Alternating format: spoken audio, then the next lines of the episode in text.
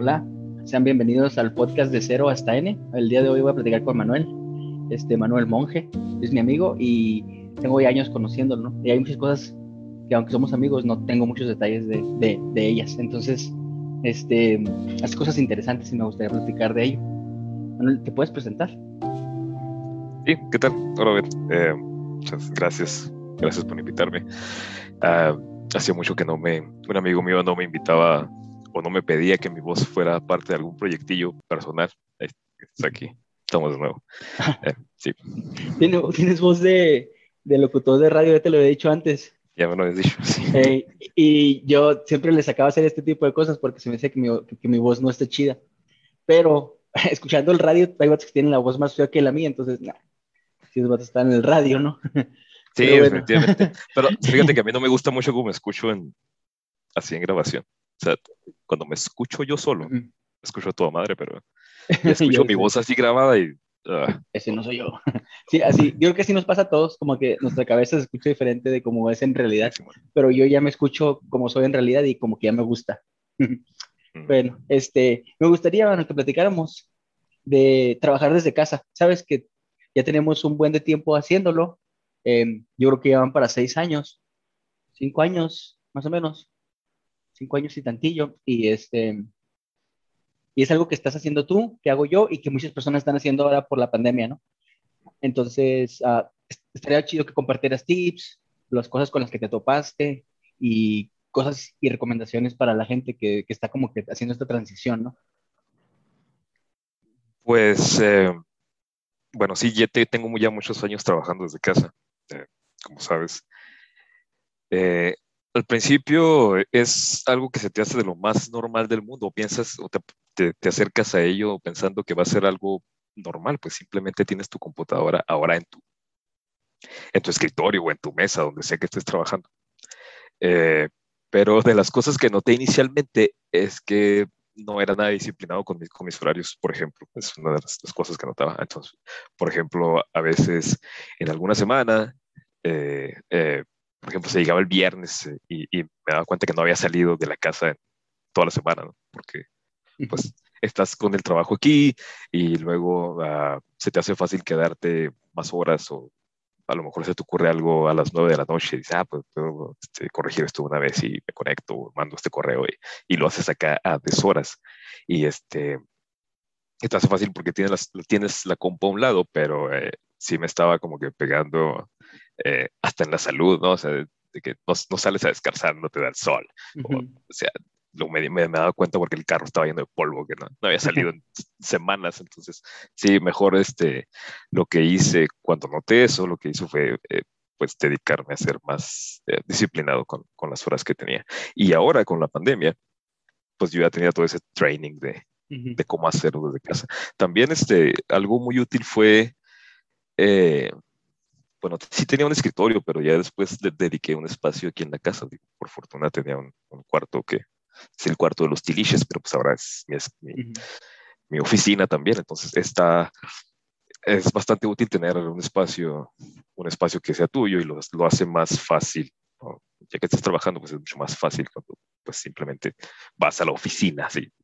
Como, como, como, como tal. Sí, vas a la oficina. De ir a la oficina. Oye, eh, eso que dices, ¿no? De que trabajas más, creo que es algo que nos pasa a todos. Es así como que eh, no te das cuenta que estás trabajando horas extras sin querer. Como estás bien a gusto, como, como estás en la comodidad de tu casa, en vez de trabajar, no sé, las Exacto. horas que normalmente trabajas en una oficina, pues ahora te ahorras una hora de viajar, probablemente de ida y de vuelta, ¿no? Y entonces ahora a veces la estás trabajando y luego como no sales a comer, comes en casa, tal vez también son dos horas que estás trabajando y al final del día trabajamos más desde casa que cuando no estamos desde casa.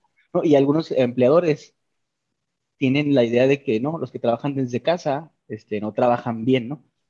Creo que sí. ahora se han dado cuenta con la pandemia de que siguen teniendo buenos resultados, ¿no? Pero pues fue porque era fuerzas, no porque no porque trabajar desde casa les hubiera demostrado el beneficio desde antes, sino porque tenían que hacerlo y luego ya se dieron cuenta que existía ese beneficio. Pero sí, trabajar desde casa significa trabajar más. Eh, yo también me pasa que, ah, ya es bien tarde y, y se te va así el tiempo, ¿no? Y, y, trabajas más porque no tienes el commute que hacías antes. Sí, y te digo, trato de no hacer eso en, en realidad porque eh, me, pues me echa a perder el, horario que, que, puedo tener, ¿no? Para, para, hacer otras cosas, ¿no? Entonces, eh, pues bueno, aprendí eso los primeros meses que estuve trabajando. Así que cuando se llegó la pandemia y ya todo el mundo tuvo que trabajar desde casa, pues trabajas de, en IT es más fácil, ¿no?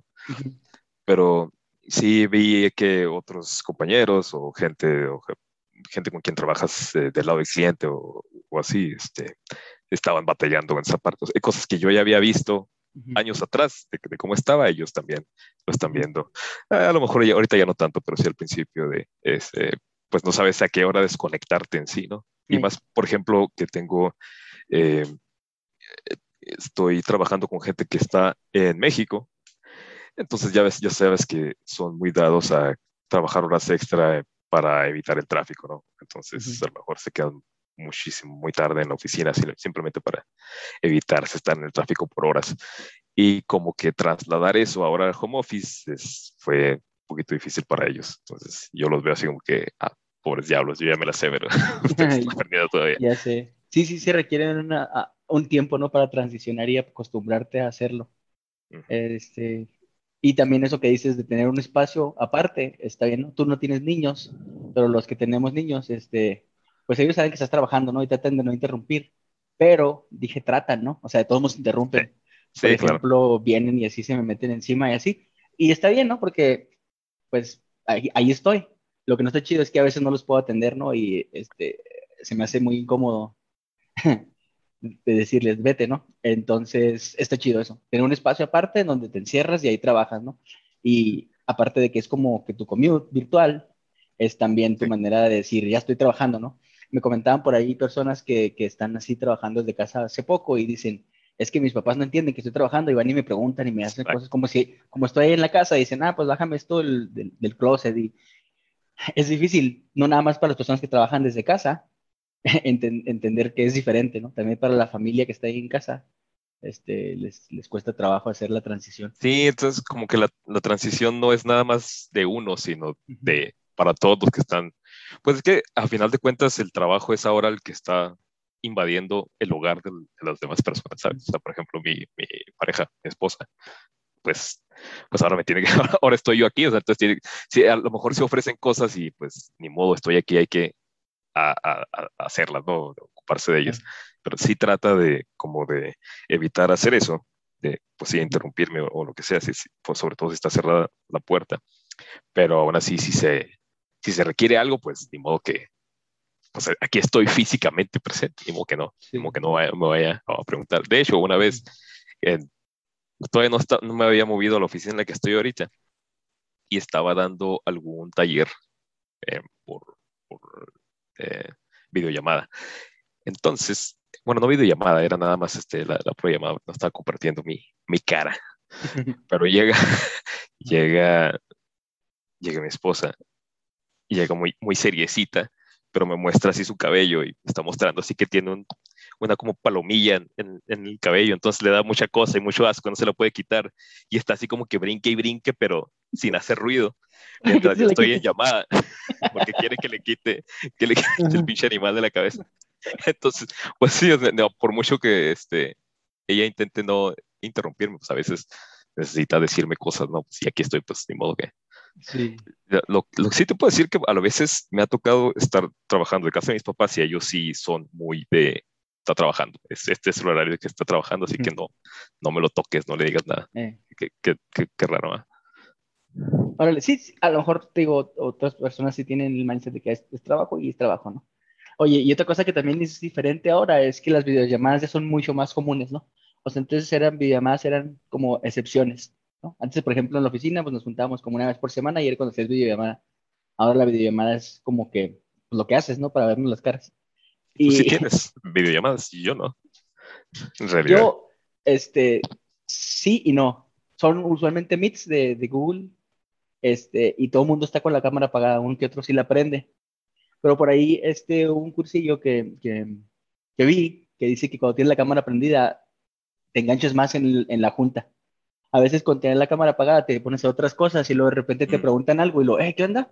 Entonces, pues trato a veces, no siempre, de prender la cámara aún y cuando los demás la tengan apagada, para que, para concentrarme, pero no siempre lo hago así, ¿no? Pero es una de las cosas que sí estoy tratando de practicar más ahora. De hecho, es buena idea. Sí, porque haz cuenta que así ya te eh, tienes el mindset de que pues tienes que estar poniendo atención, porque si no te van a ver que estás haciéndote acá otras cosas, ¿no? Entonces, eso es una de las cosas que estoy tratando de aplicar y que, que sí la hago, pero no siempre. Trato de hacerla, pero no siempre aplica, porque hay veces en las que hay juntas en las que realmente mi participación es muy nada más por si alguien llegase a preguntar, ¿no? Entonces, pues, para, esas, para esas sí, sí me pongo así sin, sin compartir mi, cara. Y aplicando la vieja confiable, no estás prestando atención, pero y te preguntan, Manuel, ¿alguna, pregunta, alguna duda?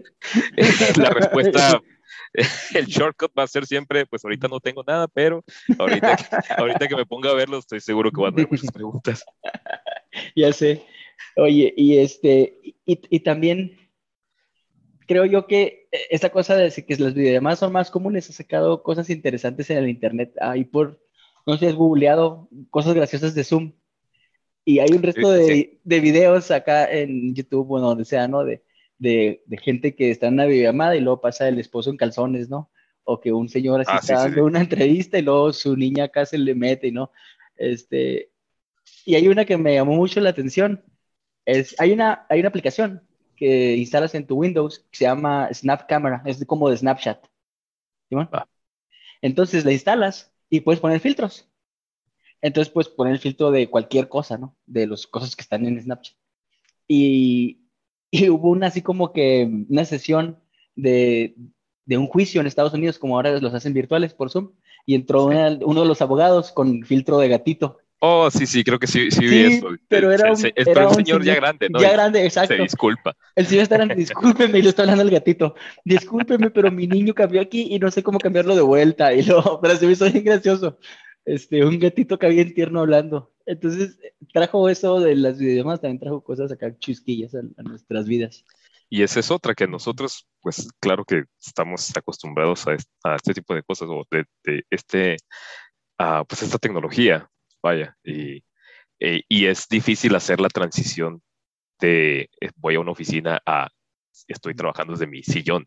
¿Te imaginas cómo es para pues, todos los maestros, cómo fue para todos los maestros y, gente grande, o ese señor, por ejemplo, ese, eh, no, recuerdo qué, qué, era, pero bueno, ese señor ya grande, pues tuvo que hacer, aprender cómo entrar a una meeting en Zoom, tuvo que aprender a usar un micrófono, o sea, o, o incluso hasta aprender la compu, ¿no? O sea, cosas que a veces no están acostumbrados a hacer sí, pues, normalmente. claro que no están acostumbrados y este, todo esto trajo esos cambios para ellos. Sí, y hablando de, de trabajos de casa, pues también está la escuela desde casa, ¿no? Que ahorita a lo mejor todavía está entre si regresan o no presenciales, pero el año pasado pues estuvieron completamente desde casa y pues yo aquí tuve a mis dos niños este, en clases virtuales y me sorprende, machín, que para ellos es como natural, ¿sabes? La maestra tenía todos los alumnos ahí en el salón y todos con la cámara prendida, era como una regla, ¿no? Solamente el niño no estaba presente en la cámara cuando iba al baño, obviamente, ¿no? Sí. Pero, este, pero sí, las maestras la verdad que se la rifaron haciendo las clases interactivas, este, haciendo que valiera la pena para los niños sentarse ahí y tratar de aprender de una manera diferente. Eso es bien admirable de los maestros. Este, por ejemplo, de repente Mateo y Loreta salían corriendo a buscar algo y lo que pasó es que estamos jugando su non dice y entonces los ponían a hacer cosas interactivas para que no fuera así como que, ah, no, es monótono, nada más estar viendo tu cara en el monitor. Sí, y, está chido eso. Entonces, este, también interactuaban por el chat y luego también ponían una presentación y ahí este, ponían stickers los niños y todo, ¿no? Entonces, sí, la verdad que Zoom, eh, y bueno, está también el, el, el, Meet y también está el de Microsoft, ¿cómo se llama? Teams, y todas esas herramientas están bien chidas. Mateo en sus clases de matemáticas las hacían virtuales y era con el Teams y hay un whiteboard y de ahí ponían los problemas, ¿no? Entonces, son, son este, herramientas bien chidas que que nos cambiaron el mundo a todos, ¿no? Y que hicieron que el work from home no, se, no esté tan tabú, ¿sabes? Este... Sí. Y en cambio nosotros viendo sufrir el profe en la secundaria porque no puede poner el pinche acetato, ¿no? Entonces, cuando le perdías el respeto al profe totalmente. Sí, entonces, pues sí, trabajar desde casa estuvo, estuvo chido y, y pues va a seguir así, ¿no? Y va a ser una tendencia. Muchas compañías ya hicieron como que una transición, ¿no? Hay compañías que ya son completamente remotas, sí. no, no tienen oficina, hay compañías que tenían, no sé, mm, rentadas oficinas y pues se quedaron con una, con la mitad o con algo, ¿no? Entonces ya esto ya llegó para quedarse. Y por ahí, este, creo que había una iniciativa de ley que decían que los empleadores tenían que ayudar a los que trabajan desde casa, ¿no? No sé si eso pasó o algo así. ¿Alguna vez, Ley, tú supiste de eso? Sí, no supe en qué culminó eso, si fue nada más una idea o si, terminó eh, legislándose o al menos llegando a la Cámara, pero no, no sé. No, sé qué pasaría. la, la, verdad que no creo que es necesario, ¿sabes? La mayoría de las personas tienen internet para usos recreativos, ya si lo usas para el trabajo, pues todos ya lo tenían. Pero quién sabe, a lo mejor eso es claro, pero por ejemplo, si es un trabajo de, si fuese un trabajo de soporte que, que por ejemplo tú y yo hacemos en parte, eh, y necesitas estar conectado, pues a lo mejor puedes encender tu celular y conectarte al hotspot, pero eh, ¿qué tal que no tienes datos? O sea, simplemente así, algo tan simple como eso, no, tienes datos, ¿cómo te conectas? Entonces, ahí es la empresa que no te está dando, la, empresa está confiando en que tú tienes una conexión a Internet, o si no la tienes, pues, este, pues en realidad no es tu culpa, ¿no? Entonces, esos son el tipo de detalles que supongo esa ley... Eh, trata de ayudar. Que trata de, sí, trata de cubrir. Y fíjate que eh, no hace mucho estaba platicando con alguien de recursos humanos, en, de hecho, de una de las empresas en las que trabajamos, que eh, está batallando para encontrar candidatos porque ya todos están pidiendo home office. Sí. Entonces, así como que aparte de todos los beneficios que las empresas tienen que eh, pues dar para ser competitivas, ahora tienen que pensar en las, pues, esas opciones también de home office, que ya hay gente que pues, ya se dieron cuenta que pues, en realidad pues, no necesitas, pues no necesitas traer zapatos puestos para trabajar, ¿ah? menos en Haití. Así es, sí. Eh, pues, y no necesitas, no necesitas, estar ahí físicamente para hacer tu trabajo de, de tecnología, como tú dices, ¿no? Para estar las VPNs. ¿no? Una vez me tocó con un cliente que estaba trabajando eh, hacer un deployment, hacer un despliegue a producción, y es en la Ciudad de México. Y pues me dijeron, no, pues tienes que venir para el deployment. Y llegué y me dijeron, oye, ve, todos vamos a hacerlo desde casa, si quieres, quédate en el hotel. O sea, me hicieron ir de Oquis. O sea, te hicieron viajar. Ajá, hasta, México para decirme que lo iban a, que, era, que era muy noche y que mejor lo iban a hacer cada quien desde su casa y que mejor lo hiciera desde el hotel, ¿sabes? Entonces, no, no está chido. que no está chido que te hagan eso, pero bueno, el caso es que el año pasado, pues, no, no, no, volví a viajar a la Ciudad de México y estuvo todo bien, ¿sabes? O sea, el soporte funciona igual. Entonces, la única cosa es que no tienes, no, ellos no tienen a alguien ahí a quien ver para darle presión físicamente de, eh, eh, hacerlo, algo así, ¿no? En caso de que algo estuviese mal. Pero sí, el home office vino a cambiar nuestra manera de ver las cosas. Este, sí.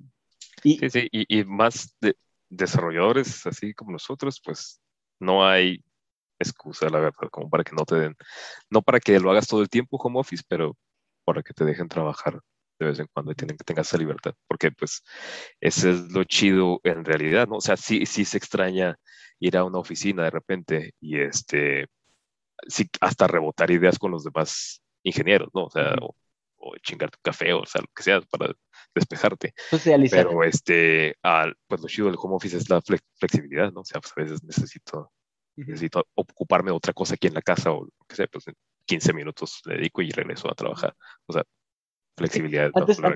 Antes, de la pandemia, pues hacíamos home office y nos juntábamos de vez en cuando en algún lugar, ¿no? Entonces, de socializar con personas también es, también es importante. un poco esa, esa ansiedad social de no estoy viendo a nadie. Sí, sí, porque trabajar desde oficina tiene beneficios bien chidos, como dices, la colaboración, ¿no? Es bien chido ponerte todos en el pizarrón a, a escribir y a habitar ideas y así. Entonces, sí. Y luego, tengo aquí una lista de cosillas que me gustaría platicar contigo. Y, y una de las cosas que, que, tengo aquí es, cambiando de tema radicalmente. Radicalmente. a menos de que quieras decir otra cosa de home office, pero este, creo que ya lo, ya lo estresamos tantito eso. No, no, está bien. Este, pregúntame las cosas, las cosas obscenas que me quieres preguntar. No, no es obsceno. Es, este, es, es algo que, personal tuyo, ¿no? Tienes tatuajes en, tenías al principio solamente uno eh, el brazo, ¿no? Y luego después dos, y luego después tres. ¿Ahorita cuántos tienes? contaría cuatro, sí. Tienes cuatro. Ok. y, una vez eh, en la carrera mm, tenía un amigo, no, tengo un amigo que estaba conmigo en la carrera, y me lo topé muchos años después, y, y estaba así como todo tatuado de los brazos, este, de las piernas, de la espalda, del pecho, todo. Y me dice, es que esto de los tatuajes se vuelve una adicción. O sea, yo no quiero seguirme tatuando, pero lo hago porque está chido. ¿No? ¿Tú crees que, tú crees que sí es cierto eso? No, pues, no, no así como una adicción es una palabra muy fuerte, pero eh, pues como que le vas agarrando amor. O sea, adicción, adicción denota así como que no te puedes detener, ¿no? Y pues, no, es el caso. Ok, ok, sí. Este, a, lo mejor lo, este a, lo mejor lo, exagero, ¿no? Pero... Sí, sí, o sea, está exagerando, ¿no? Pero uh, pues te pones uno, se te hace más, se te hace más fácil. el primero es el difícil, ¿sabes? Sí, sí. también este, hay personas que no les... Eh, hay personas que se, los, que se los ponen como porque les gusta la sensación de que te lo estás poniendo, o sea, les gusta el dolorcito, pero hay otras personas que tienen y les duele, les duele demasiado, o sea, aunque, aunque se pongan varios, es mucho dolor para ellos, o sea, depende de cada quien. Pero... ¿Podrías así más o menos platicar cómo, es el tipo de dolor? Por ejemplo, cuando te haces una inyección, ¿es muchas veces eso o cómo es el dolor? Ah, bueno, pues, eh, haz de cuenta que hay distintos eh, tipos de, ah, como de agujas, pues, o sea, te pueden estar, te pueden estar eh, rayando con una, con una sola aguja, que es lo que se utiliza para, para delinear pues hay ciertas líneas que eh, son muy delgados o nada más este, quieren hacer el contorno, ¿no? Entonces eso, ahí se utiliza nada más una, una aguja por lo regular, pero luego cambian de maquinita y es, son como si fuesen varias, pues sí, realmente varias agujas, ¿no? Entonces con eso van eh, abarcando más espacio, ¿no? Para, para dejar la tinta impregnada. Entonces, ¿cómo se siente? Pues te están picando, pique y pique rapidísimo, así, así se siente. Entonces luego ya de unas horas porque pues estas cosas duran, bueno, dependiendo del tamaño, claro, pero eh, los que tengo están grandes, así que son de cuatro o cinco horas más o menos cada uno. ¿Cuatro o cinco horas este, haciéndotelo? O sea, cuatro o cinco horas picándote. Sí, sí. por eso te digo, hay personas que eh, está, el dolor está bien, es aguantable, o al menos para mí, este, no hay ningún problema. Hay, hay zonas que te duelen más que otras, pero hay gente que no, no soporta tanto tiempo, ¿no? a lo mejor lo parten en sesiones. Y, pero sí, luego, de un, luego de un rato, unas horas, a lo mejor sientes, eh, ya no sientes el dolor, sino lo tupido, ¿no? Ya tanto madrazo de, la aguja. ¿y, ¿Y sangras? Eh, sí, sí, sangras, sangras un poco. Y sobre todo si tienes como... te recomiendan que no, ingieras bebidas alcohólicas antes, porque como que te adelgaza la sangre y puedes, este, pues puedes sangrar más fácil, ¿no?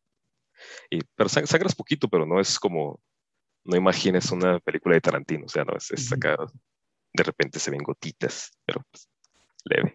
Oye, ¿y, y, qué, ¿y qué piensas tú cuando, con el primer tatuaje que tienes, que es como un búho, ¿no? Algo así. Sí.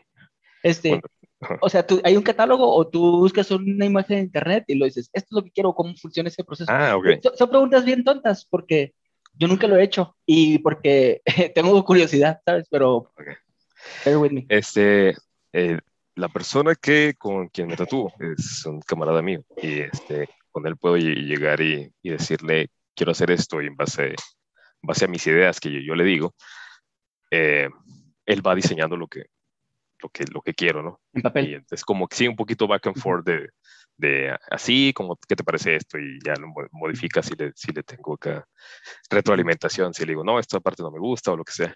O este, pues también te basas en cosas que ya existen, ¿no? Eh, te basas en, en, internet, puedes decir, quiero algo como esto y nada más que ponle unas alas y flamas atrás y lo que diga. developers rock o algo así, ¿no? Entonces, como que pues no tienes que empezar desde cero, ¿ah? puedes tomar diseños que ya existen, modificarlos tantito y pues, con la ayuda de él, sí. Este, pues, yo, no dibujo, así que pues, él es el Entonces, tu, amigo, ¿cómo te cobra? ¿Te cobra por el diseño y por la tatuada o es el bundle completo? Pues es el bundle completo, pero en realidad no te está, no te está cobrando por, la, por el diseño. O sea que puedo ir y decirle que me haga un diseño y lo último me rajo y me quedo con el diseño. Sí, si quieres ser un hijo de puta, sí, pues puedes hacer eso, bro. Oye, ya no podrías regresar. Yo, yo, te conozco de, de, hace años ya, y, y, una de las cosas que, que, yo creo que es para mí acá como no quiero que te ofendas. De nuevo, ya te lo había dicho antes, pero no quiero que te ofendas. Me, voy de inmediato. cuando, cuando, cuando estaba en la secundaria y el bachilleres, las personas que tenían tatuajes eran los cholos acá mal, malillas, así mal rollo. Malandro. Ajá, sí, puro malandro. Y, y, la raza que estaba en la cárcel, y luego los que tenían las gotitas que habían matado a alguien, y, y o sea, para mí, un vato con tatuajes era como que bien varas, ¿no? Y ahora el tatuaje se convirtió en algo muy popular y, y muchas personas traen, ¿no? O sea, es bien común ahora, hasta... Y, tú, y, y, yo siento como que estás todavía luchando con ese, sí, con ese concepto previo que tenías, ¿no? Ajá, entonces luego veo así, no sé, a una Barbie con, con un tatuaje y lo, ah, caray, no, como que no me hace match, ¿sabes? que, que, sea así. Y, y, sí, es porque pues toda mi vida fue así, ¿no? Eh, uno de mis amigos del bachilleres le decíamos el marihuano y él fue el primero que yo conocí con tatuajes. Y pues es que el marihuano sí era digno de ponerse tatuajes, ¿sabes? Para mí. Sí, pues en, el nombre lleva la fama, ¿no? Sí, entonces, por ejemplo, yo, yo te veo a ti y digo, pues Manuel es, es geek, es tranquilo, pero no es un, uno de esos vatos como el marihuano. Entonces, este, es una de las cosas con las que todavía, como dices, yo todavía sigo peleando. Fíjate, o sea, yo, eh, claro que estoy al tanto, siempre estuve al tanto de ese como, vamos a decir, estigma, ¿no? De, que pones a una persona que se ve así. Pero fue, yo lo veía todos los días, o sea, siempre fue normal para mí cuando, cuando pequeño, porque mi papá está tatuado también, entonces, pues ves a tu papá es como que es normal. Es la figura que, que, que, a la que aspiras. Este, pues es normal, ¿no? Sí, pues, ah, pues, tatuajes. Sí, no, para, para mí ese sí era, era fuera de lo común. Bueno, yo vivía en la Rosario, la Rosario es una colonia de cholos, eh, y era bien común en los cholos, ¿no? O sea, en los, en los que eran los malillas, ellos sí tenían, pero así en gente normal, que yo te considero así como gente no, no malilla, sino normal, este, pues no, era bien poco común, ¿no? Entonces, un cumplido, soy gente Sí, sí, sí, sí, es un cumplido. O sea, gente, gente que no está en el ámbito de, del vandalismo, digámoslo. Y, y sí, pues para mí todavía es algo así como que yo, por ejemplo, personalmente yo no me lo haría. Y sí he pensado... Noto, mucho, noto mucho interés. estaría, estaría padre tener uno, ¿no? Y luego después pienso, pero ¿por qué? ¿Para qué? Creo que no lo necesito. Y ya, se me pasa, ¿no? O sea, realmente creo que no me haría uno, ¿no? Eh, por ahí, ahí he visto personas que se tatúan a sus hijos, ¿no? o que se tome el nombre de su esposa o así. Ajá. Y digo, bueno, esas cosas son cosas que, que, valen la pena porque pues es tu hijo, ¿no? O, o es tu esposa, o cosas así que dices tú, esto es tan importante en mi vida que lo quiero traer en mí, ¿no? Y, y entonces esas, esas como que sí me hace sentido, ¿no? Pero luego los artistas no son tan buenos los artistas y luego hacen acá al niño todo feo y así, entonces... Ah, pues, eso sí, o sea, hay de... O sea, por ejemplo, hay, eh, aquí no ocurre tanto, pero hay artistas que luego invitan a como a convenciones o así, de que si hay alguien, por ejemplo, a, este, este chavo con el que con el que me he hecho, la mayoría de los que tengo, este, lo han invitado a otros estudios a que esté trabajando ahí un par de semanas, ¿no? Para que lo conozca la gente, ¿no? Y, y así, o sea, se dan a conocer entre ellos, ¿no? Entre estos artistas eh, así en el país. Aquí pues no hay, no hay tantos, creo.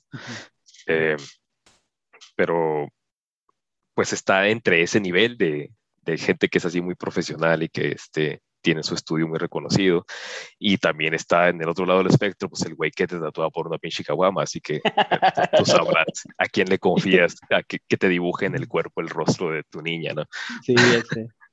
Oye, una vez este, traía una, una camisa, bueno, yo siempre que uso camisas me las abrocho hasta más arriba, ¿no? Es como que me gusta andar así. Entonces, a mucha gente no le gusta que ande así, ¿no? De hecho, es molesto para las personas que ande uno abrochado hasta arriba, ¿no? Sí, yo, yo tampoco lo entiendo. hasta el botón, pero yo me siento a gusto así, ¿no? El caso es que una vez eh, también en un trabajo, pues llegué y me presenté, era, era, nos habíamos visto por, por videollamada y habíamos visto mm, pues platicado muchas veces, ¿no? Pero en persona no nos habíamos visto y cuando llegué ahí, se llamaba Eric. Y luego me dice Eric, o ve, el botón, por favor, y lo, ¿por qué? Porque no, no tolero verte así. Y lo, no, no, gracias. Y lo, ¿qué? ¿Tienes tatuajes? Y lo, seguro tienes tatuajes, pero no te quieres desabrochar. Y, y, y, creo, que, creo que sí, hay gente que, que cree que, que esconder sus tatuajes es una buena idea. Pero ahora, como ya es tan común, ya creo que no es como normal que pienses, ah, voy a esconder mis tatuajes.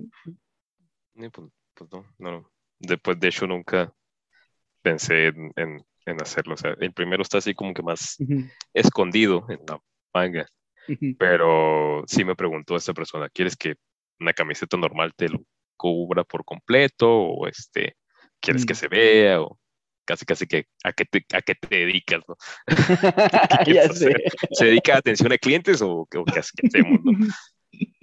Ya sé. Sí, no, pero pues, la verdad que no, poco, me, poco me importaba. Y pues ahora pues, ya me has visto, claro que es obvio que no me, no me interesa.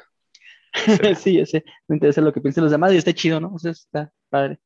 Y sí, sí tengo, tenía mucho interés en esto porque te digo, ah, tengo amigos, no nada más tú, que más que, que, tienen tatuajes y que una vez me cuestionaron por qué no te pones y te digo, la respuesta es, pues porque no lo necesito. Y también tenía este otro amigo que decía que era como una droga. Y, para él, para él la neta que sí lo era porque, o sea, no, sé, como que, pues las piernas, el chamorro, los brazos, la espalda, el pecho, todo está tatuado.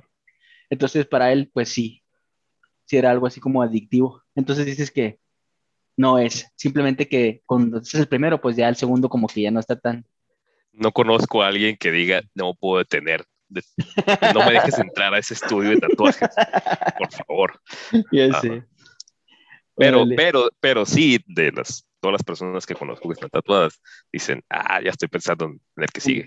o sea, porque pues sí, o sea, te digo, lo, el, el, salto, el salto de fe yo creo es el primero y luego ya, luego de eso. Pues, Oye, ¿y has pensado cuando estés viejito cómo te vas a ver? Como a ver, bien badas, abuelito Todo, todo, arrugadillo los brazos. Todo arrugadillo.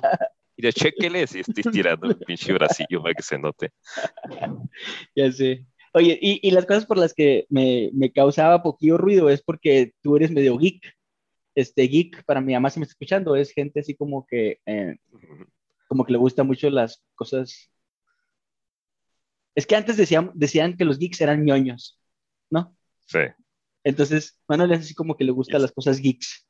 Y, y, entre esas cosas viene incluido juegos de mesa y cosas así, ¿no? Y, y todo el mundo hemos jugado juegos de mesa, como los, como los más comunes, como el turismo y este Monopoly, todos esos jueguillos que ajedrez, damas chinas, que son como los bien comunes. Pero tú juegas uno que se llama Magic the Gathering y es algo que yo sé de ti, o sea, sé que Manuel juega Magic, pero yo no sé nada de Magic. Lo único que sé es que es un juego de cartas como Yu-Gi-Oh! Y, y, eso es lo único que sé y probablemente esté mal.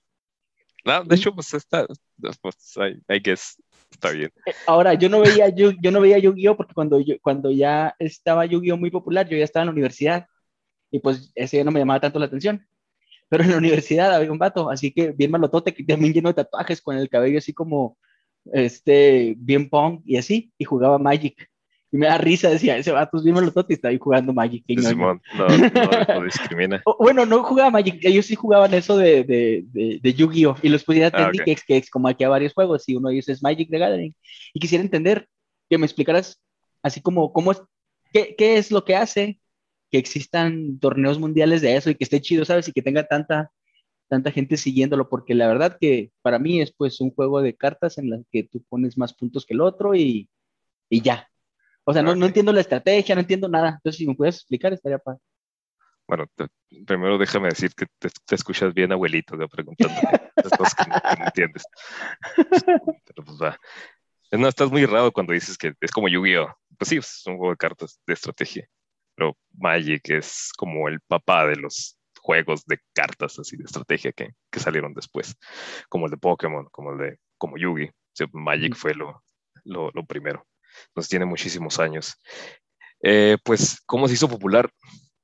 Creo que no puedo contestar esa pregunta, pues simplemente pues, tuvo mucho ah, auge por allá cuando salió en los noventas y eh, pues gustó mucho a la gente. Tenía, tiene así como eh, un vibe de Dungeons and Dragons o así, de como de, este, que hace aventuras así como de fantasía. Eso, por ejemplo, Dungeons and Dragons es lo que juegan en, en Stranger Things, ¿no? Que, que, juegan con un script y, y, como... Ese tampoco nunca lo he entendido. Magic the Gathering fue basado en algo de eso entonces. Pues haz de cuenta que es como que toma cierto olor, bueno, primero que nada la compañía que está detrás de, de ambas cosas es la, es la misma. Ah, ok. O sea, los que inventaron este juego de Dungeons and Dragons son los que inventaron Magic no sé si ellos lo inventaron, pero son quienes son dueños en ese momento. Mm, pero, pero bueno, o sea, eh, es como que ese, ah, el atractivo que tiene es como ese que es de, fan, de fantasía, ¿no? De, al, menos al principio, ahorita está muy de, ya hay muchos universos, ¿no? Ya, ya, nada más, no nada más son de goblins y elfos y caballeros y cosas así, sino que más, más, mucho más extenso, ya pues ya tiene muchísimos años. Y este, pero sí, yo creo que es de, de lo, el, el, factor principal para que fuese tan popular, que, que, creciera tanto, de que tuvo ese atractivo, eh, y a lo mejor este, pegó con en ese nicho de, de, de personas en, en, en, esas épocas. Primero fue Dungeons and Dragons, de hecho tiene, tiene muchísimo, de, años atrás existía eso. Y de hecho cuando dices este, que eres geek, no sé, no sé qué es ser geek, pero yo sí me considero bien, bien ñoñazo, así como dices, es juego de videojuegos o juegos de mesa acá más, más raros, tanto pues, no Monopoly, obviamente, cosas, cosas así más, más extrañas. Este, Dungeons and Dragons también, ya drogas más duras, and Dragons, Magic the Gathering, sí, o sea, ahí sí ya es ya ñoñazo. Oye, hay uno que me platicó Alberto, eh, que es de un lobo y de un asesino, y luego, o, un, un, lobo asesino, sí, y que todos oh, se tapan los ojos. Ese se me hizo bien interesante. Lo intenté buscar para intenté buscar para jugar con Mateo y con, con Aida y con Loreta acá en la casa, pero no encontré detalles. ¿Sabes cómo se llama? Ah, no sé cómo se llama, pero este, de hecho lo, lo, compré yo también porque quería jugar con, con mis sobrinos. Cuando jugamos, cuando nos reunimos, me reúno con, la, con mi familia política. Las reuniones son llegan 15, 20 personas, o sea, tengo muchos sobrinos y cuñados. Entonces, este, lo compré porque se me hizo muy chido cuando, cuando me presentaron el juego. Y este, dije, voy a jugar con los sobrinos y en eso llegó la pandemia, así que está nuevo, está nuevo el juego. ¿Puedes explicar por qué está chido? Porque a mí me explicó Alberto y se me hizo bien chido en su momento y se me hizo un, juego de mesa como que bien diferente a todo lo que yo había conocido antes. Ah, pues de hecho, es lo, de lo que me gusta de eso es por lo mismo que me gusta jugar Magic, que es el factor social, de hecho. Mm. Este, llegas y juegas con, con alguien, o puedes jugar de, de varios, y este, compartes mucho eh, la estrategia con las demás personas y, y intercambias cartas o pláticas de, estrategias, lo que sea. O sea, hay, hay, mucho, el factor social es muy importante en esto. Y en ese juego que es que me estás preguntando, eh, se trata de que em, cada persona tiene una tarjeta que es, eh, le asigna un personaje, ¿no? Y puede ser como que un aldeano, creo que son aldeanos y, y lobos. Entonces, se supone que no tienes que...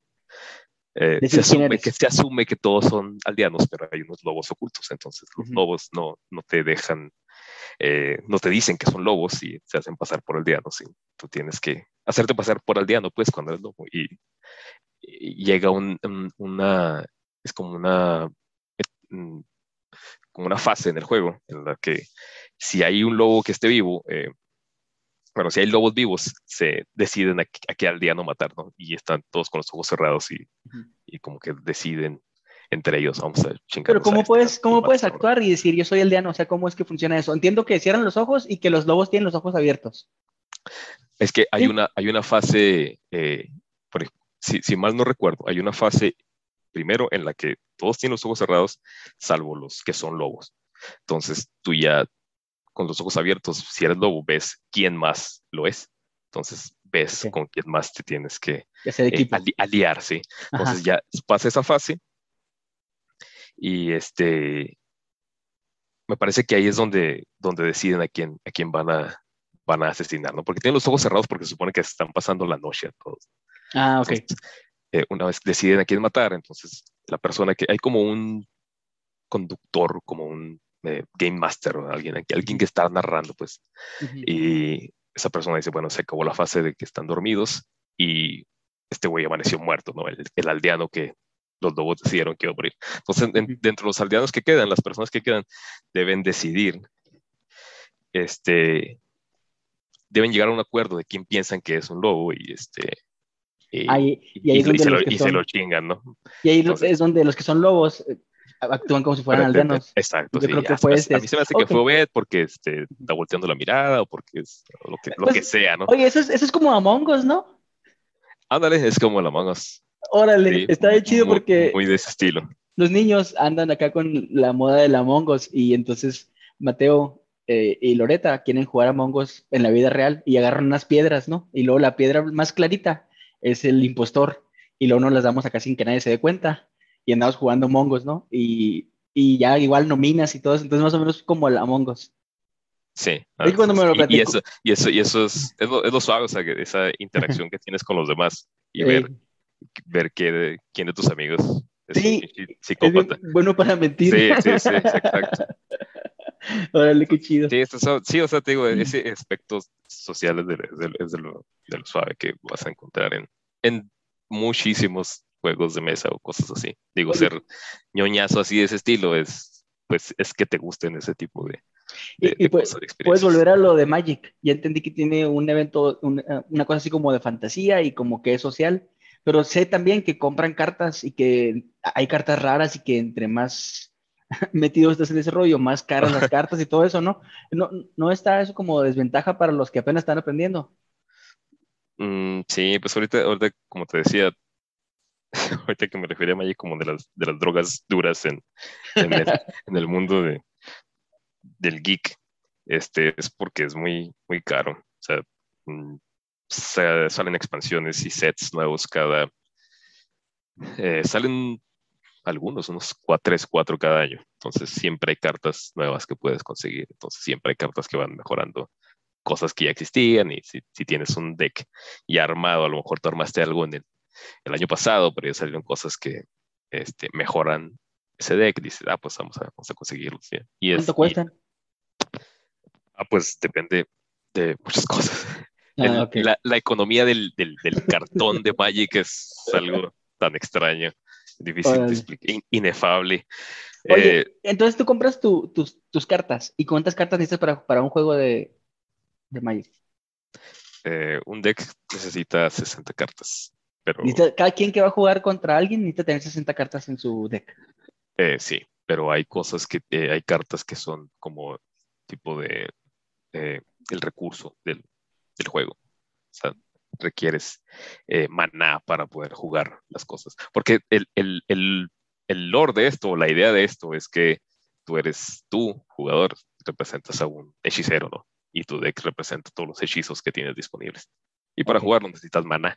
Pues hay cartas que sirven para generar maná. Entonces son como, forman cierto porcentaje importante de tu deck. Y se te van acabando esas cartas y no puedes jugar cartas, cada carta tiene un coste distinto de maná, entonces necesitas eh, eh, tener el maná disponible para pagar hechizos que son más poderosos, más y más poderosos. A lo mejor cosas simples pues cuestan un maná y cosas un poquito más, más chidas cuestan 4 o 5. Cuando hay torneos de, de, este rollo, ¿cada quien tiene el mismo deck? ¿O cada quien lleva su propio deck? Eh, cuando hay torneos hay, pues hay, hay varias, varios formatos que pueden, que pueden eh, que pueden llevarse a cabo en uno de estos torneos. Hay formatos que te dicen, puedes armar el deck que tú quieras y este, con las cartas, esta es la lista de cartas válidas para este formato, puedes armar lo que tú quieras y con eso, con eso juegas. Y hay otros torneos que son del estilo de, aquí están los paquetitos de cartas, los abren y en, y en ese mismo momento armas algo y con, con, lo que te salga, así, así el factor suerte ahí está este, pues sí, es muy importante. O sea, puedes simplemente que abras pura, pura crap y no, no te vaya chido porque pues, no, no, tuviste suerte en lo que, lo que abriste. Entonces sí es mucho de estrategia, de matemáticas y de suerte.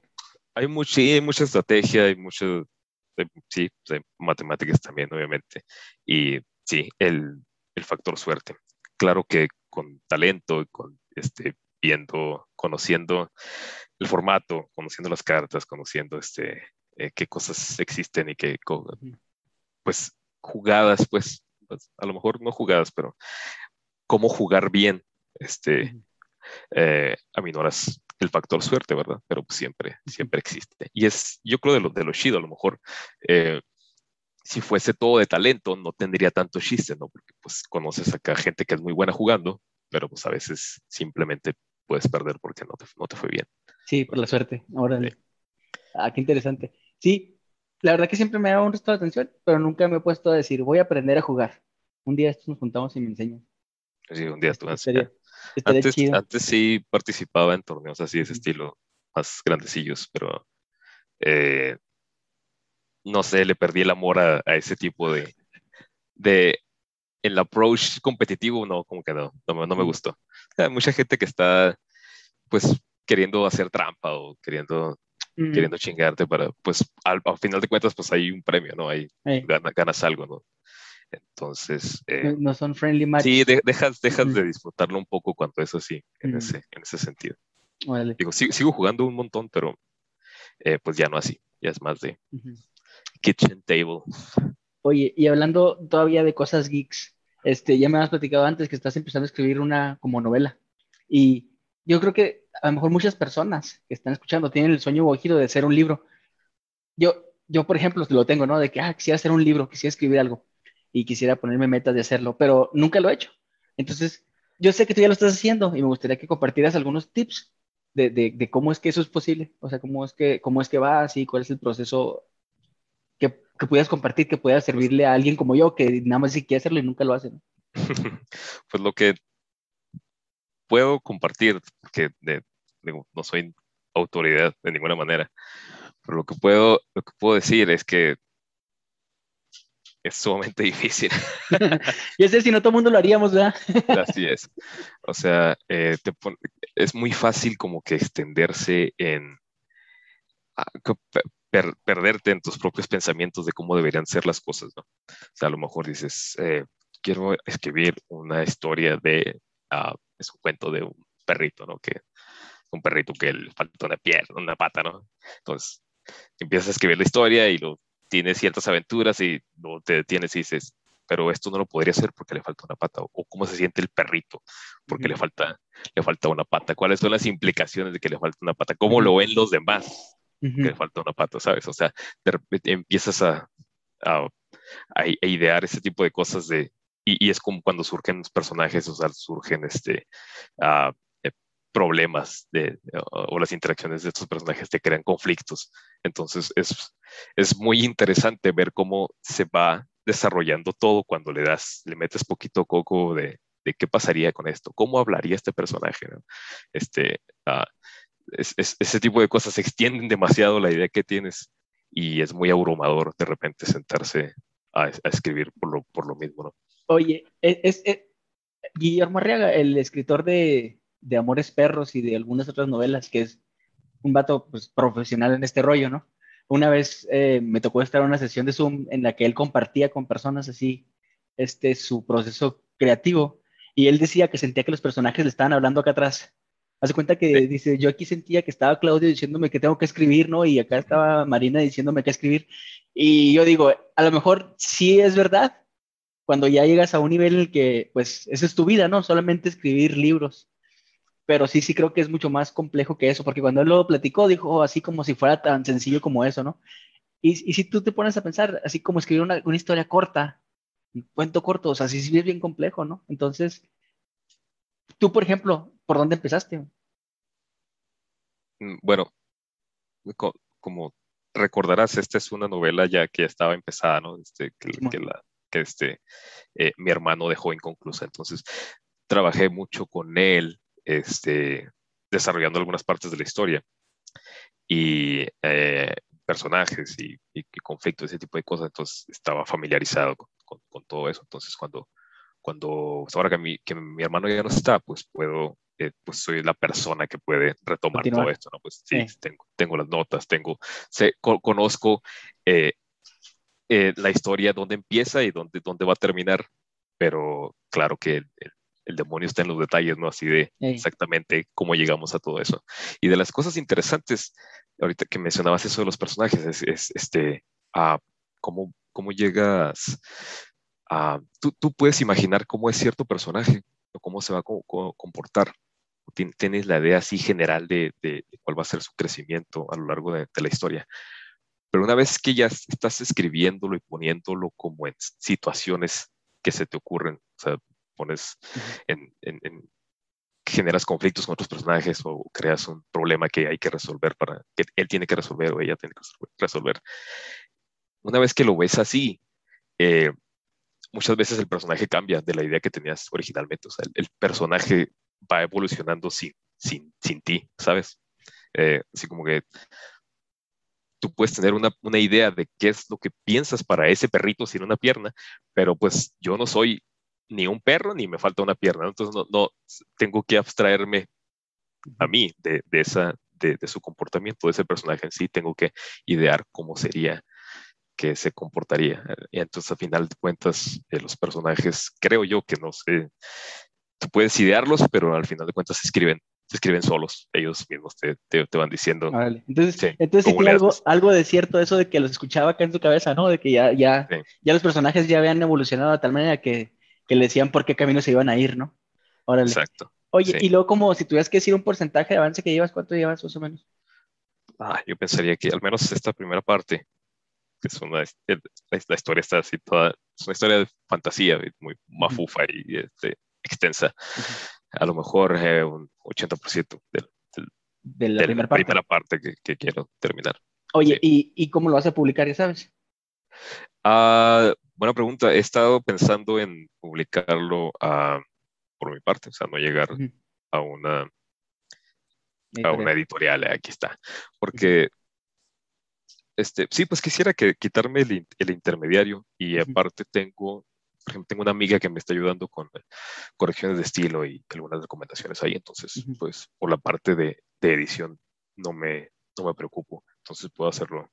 puedo hacerlo por mi cuenta. ¿Has visto eso de Amazon Direct Publishing? Sí, y esa es una de las otras cosas que ah. también, que también puedo hacer, o sea, o, o a la par, ¿no? De, publicarlo por mi cuenta, pues también simplemente se pone en Amazon y ya, porque tengo un amigo que puso un par de libros ahí y, es, y el proceso es bastante simple. Básicamente nada más subes el PDF y ya. O sea, no, no se requiere. Ellos se encargan. Sí, o sea, o sea subes un PDF y una portada, supongo, ¿no? Pero claro que no van a hacer ningún tipo de edición o algo. O sea, lo que subes es lo que vas a vender. Eh, de eso te, te, tendrías que ocuparte tú. Pero pues sí, o sea, ahora, ahora no es nada complicado publicar. Órale. Ah, pues qué chido cuando lo hagas. Ahí voy a estar para, para sí, yo sé, yo sé que sí, gracias. Oye, y ah, bueno, pues te digo, ya tengo tiempo trabajando contigo y conociéndonos de, de tiempo. Y, y, quisiera que platicáramos un poquito de, historias personales que, que, y sacar de ahí cosillas que me llamaron la atención de cuando estuvimos trabajando en Cuatitlán. Este, una de las cosas que me llamó la atención, Machine, y que he visto que nunca nadie lo ha hecho acá en Chihuahua, fuimos a comprar unos elotes y en los elotes te pedían tu nombre para ponérselo al vaso, así como en Starbucks, pero eran unos elotes de la calle. Digo, eso se me hizo bien visionario, porque estos vatos eran unos elotes de la calle, pero te, te, gritaban por tu nombre cuando estaba listo tu elote. No, así como, así como lo hacen en Starbucks, ¿no? Como, como si fuese todo, una, todo un proceso artístico ponerle los esquites y mayonesa el puto vaso. ya sé. Luego las, cosas eh, que nos topamos viviendo allá, que, fue, fue como que un choque cultural un poco de vivir en otro estado y aparte viviendo con personas que no son de aquí, del país, ¿sabes? Entonces, estás aprendiendo de ellos, de su cultura, y, estás como que queriendo explicarle a alguien de Rusia el comportamiento chilango, pues que, que tú tampoco conoces bien. Entonces... sí. hablando de, hablando de, de, Rusia, Bielorrusia, ¿no? Que es Alexi, que es de ahí. Este, me acuerdo mucho que estábamos Alexi y yo trabajando en, en, en, el hotel porque por alguna razón no fuimos a la oficina y, y justo enfrente de nosotros iban pasando unas chicas, unas chavas. Y las chavas no estaban bonitas para nada, no se me hicieron atractivas. Pero a Alexis se le fueron los ojos así machín. Para estándares chihuahuenses. y se no, y le digo, oye Alexi, ¿en serio? Digo, no están, no están bonitas, hay muchas otras más chavas más bonitas que ellas, ¿no? Y luego me dice, Obed, es que son como frutos exóticos, tú no me entiendes. y luego me enseñó así en su este, Instagram, sus amigas, y pues bien bonitas, ¿no? Porque, pues para mí, las de Bielorrusia son como exóticas, entonces sí es cierto, lo, ah, ok. Entonces entendí Alexi, bueno, sí es cierto, a lo mejor para nosotros, que es lo que vemos normalmente, pues no, no es tan bien, ¿no? Pero para Alexi era como que, ah, sí, es, es un fruto exótico. no te vayas muy lejos, teníamos enfrente la casa de Toño y para nosotros era lo más normal, del mundo tener pozole disponible 24/7, pero este güey deseoso de ir a la casa de Toño todos los días. Es, incomprensible ese comportamiento. Pero sí, o sea, tenemos choque cultural. Sí, y, y, también una de las cosas que pasó, y, y, fue algo que pasó en la Ciudad de México, hubo una huelga por la gasolina. Subió oh, bien machín, ¿te acuerdas? Y, y, nosotros estábamos, justo cuando estábamos en, en, la Ciudad de México, pasó eso de la huelga y había manifestaciones como las que nosotros desde Chihuahua veíamos en la tele, ¿no? Que quebraban vidrios y, acá mal rollo. Y me acuerdo que íbamos a salir a desayunar y no nos dejaron. Y que nos encerraron, básicamente nos encerraron en el hotel. En el hotel nos dijeron, ¿saben que no pueden salir porque se puso bien feo afuera y nos preocupamos por su seguridad? Y, y, todos los negocios se veían que estaban cerrados. Y para, aquí, bueno, aquí en Chihuahua, yo nunca había estado en una manifestación, ¿no? Nunca he visto una manifestación tal cual, pero ya como que son comunes y ya estaban preparados para eso, de tal manera que, todo estaba cerrado. Sus procesos. Y eso fue otro de los choques culturales que allá es como común las manifestaciones, ¿no? Y acá, pues no. Sí, y, ya los negocios, los negocios grandes ya se la saben y los chicos, pues, o la gente acá vendiendo sus, sus esquites con el, con el nombre en el vaso, pues, a sufrirla, ¿no? Porque ellos no tienen cortinas metálicas. Sí, y, y los manifestantes llegaban y agarraban parejo con todo, ¿no? Sí, ah, no, sí, sí, no, no, estaba chido.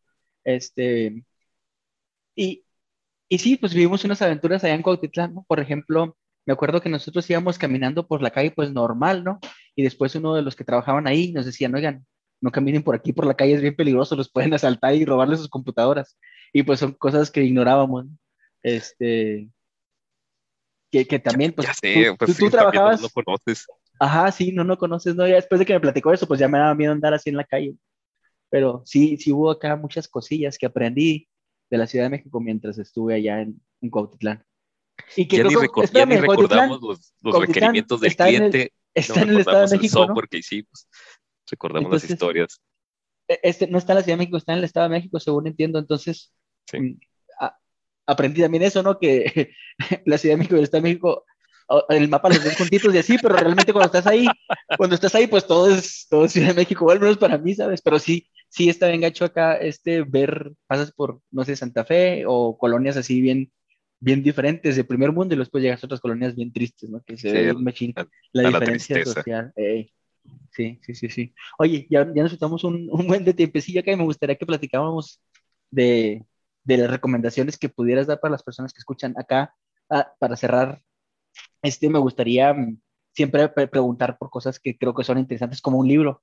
este, ¿Algún libro que te gustaría recomendar que dijes, esta cosa vale la pena que alguien lo lea? así como en general de cualquier persona o cosas técnicas. No, no, en general, yo, yo, diría que en general, porque, este, por ejemplo, Arturo me recomendó el Conde de Montecristo y ya tengo ahí en el queue algo que... Ah, muy bien. Ah, no sé, se me ocurren muchas... Eh, eh, se, me, se, me, ocurre 1984 de George Orwell, es uno de mis favoritos también El hombre en busca de sentido de, de Víctor sí, Frankl. Eh, está, está más depresivo, pero este, muy, muy, buen libro también. Oye, 1984 justo lo estoy leyendo. Y, ¿Ah, ¿En serio? Y eso de, del, del, crimen del pensamiento se me hace bien heavy. Y por ahí vi una playera que decía, piensa mientras no sea un delito. Y lo, ah, órale, qué padre playera. Sí, no, Orwell como que visionario acá.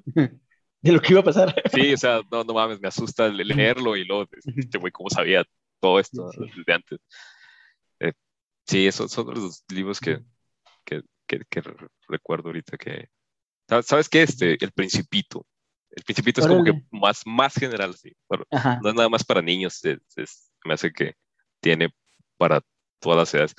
cuando, lo cuando lo lees de vuelta, se me hace que encuentras otras cosas. Es un libro hermoso también de mis favoritos. Oye, ¿y de no ficción, algo así como libros de non-fiction que, que, te enseñen algo de la vida? Que no sea una novela, que sea un libro. Pues ese de, de yo creo. Ah, ese, sí, no, ese non-fiction. Ese sí, ese es non-fiction, tienes razón. Ah, sí, definitivamente algo de la vida sí, sí te enseña. Está bien, está bien triste este, la vida que vivieron en los campos de concentración. Ah, es, eh, es, como dices tú, ¿cómo es posible que deshumanicen a las personas así? Pero bueno. Y luego, después de que me platicaste ya un librillo, este, ¿qué, música, este, o qué banda, o qué rola recomendarías que escuchara? Eh, no sé, como que creo que como, como ya adulto que soy, treinta y tantos, como que ya no escuchas cosas nuevas, ¿no? Sí, yo sí, sigo escuchando muchas de las cosas que como que la adolescencia te marca, pero en tus gustos musicales. Em, pero últimamente he estado escuchando mucho, una, lo uso mucho para trabajar, de hecho, un álbum de una banda que se llama Team Sleep. Eh, ¿Team de equipo? Eh, sí. Órale, nunca lo he escuchado. Se llama eh, Chino, Chino Moreno de Deftones, es el vocalista. Órale, qué chido. Entonces, soy fan de ese güey, entonces la banda también. Hay un álbum en en vivo que se llama, creo que se llama Woodstock Sessions. Eh, he estado escuchando un montón. Últimamente, estos días. ¿Y es un proyecto alterno de los Deftones o algo así? ¿O, cómo funciona eso, Team Ah, no, no, nada más, no nada más de Deftones. O sea, me parece que sí, eh, el baterista estuvo un rato antes, mm. Abe Cunningham, pero, pero ahora nada más estaba. Bueno, es, es, la banda es vieja, o sea, no es, no es una banda nueva, o sea, es de 2015, 2014, la verdad. O sea, sí, es viejita. Pero, pues, este güey tiene muchos, o tenía muchos proyectos a la par de Deftones. Ah, ahora, no lo conocía. Ahorita me lo chuto. Oye, ¿y una película o una serie que hayas visto últimamente? Eso a lo mejor sí hay cosas nuevas. No he visto películas últimamente. Eh, he visto YouTube. cuando, tengo tiempo que perder es YouTube. No, series no he visto, he, revisto cosas como Breaking Bad, así los, los clásicos. Los clásicos de, ahora. Sí, los clásicos contemporáneos, sí. Ah, pero estoy esperando que salga la de Dune. Es así, ah, definitivamente voy a ir al cine. Oye, ese es otro libro que te recomiendo. Son varios libros, ajá, son varios libros, pero este no, nunca lo he leído. Y sabes de que yo nunca he sido tan, tan, bueno, yo pensaba que no era tan fan de, de Star Wars y de eh, novelas o historias de, del espacio. Pero este de Dune es igual y también. Valdría la sí, ese. Ah, estoy leyendo la, segunda parte. O sea, recientemente le, lo, leí porque vi que iba a salir la película, entonces quise empaparme así de la historia. Y sí, es, es muy, muy, muy, muy, muy buena novela, así de. Si te gusta ese tipo de, de ficción, está muy, muy, muy suave. Bien. Ok. Oye, este, pues creo que, que, es todo por hoy. Eh, muchas, muchas, muchas gracias por, por, trabajar acá conmigo en esto. Este es una idea, como ya dijimos, nada nueva, ¿no? Pero creo yo que, creo yo que hacer esto con, con mis amigos, que son personas interesantes y no famosas, eh, está chido porque, por ejemplo, hay muchos podcasts de personas famosas, ¿no? Y tú vas a escucharlos porque, pues, quieres saber qué es lo que dice alguien, ¿no?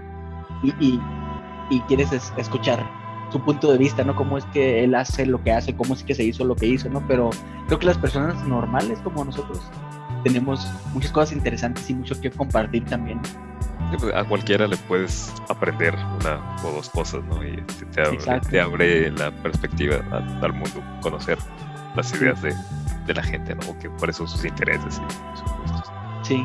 Y, y, está padre porque, por ejemplo, ahora, ahora ya aprendí esto de, del Team Sleep, ¿no? O sea, que, el chino moreno tiene una banda y es muy probable que me guste, si me gustan los Deftones, es muy probable que me guste y es, es, algo que a lo mejor yo no hubiera buscado solo porque pues me gustaban los Deftones y hasta ahí. Eh, pues, muchas gracias, Manuel, y este, si quieres decir algo ya para despedirnos. Muchas de nada, este, espero que eh, espero que este podcast y platicar con gente así como dices, entre comillas normal, pero interesante, este, te lleve a dejar de ser un abuelito que preguntas no, no, está, bien, ¿sabes? Este, hay muchas, muchas, muchas cosas que, que, como tú dices, yo ya me quedé, eh, como que llega un momento en que caballo, ¿cómo le dicen? Caballo viejo no prende trucos nuevos. ajá. Por ejemplo, TikTok, este, me rehuso a usarlo. Lo instalé y después lo puse y lo no mucha pérdida de tiempo y lo quité. O sea, yo sí estoy en ese punto en el que ya he decidido no seguir el juego de, las, de, las, cosas que son este tendencia, ¿no? Pero también sé que está mal, ¿sabes? Porque me pierdo de muchas cosas.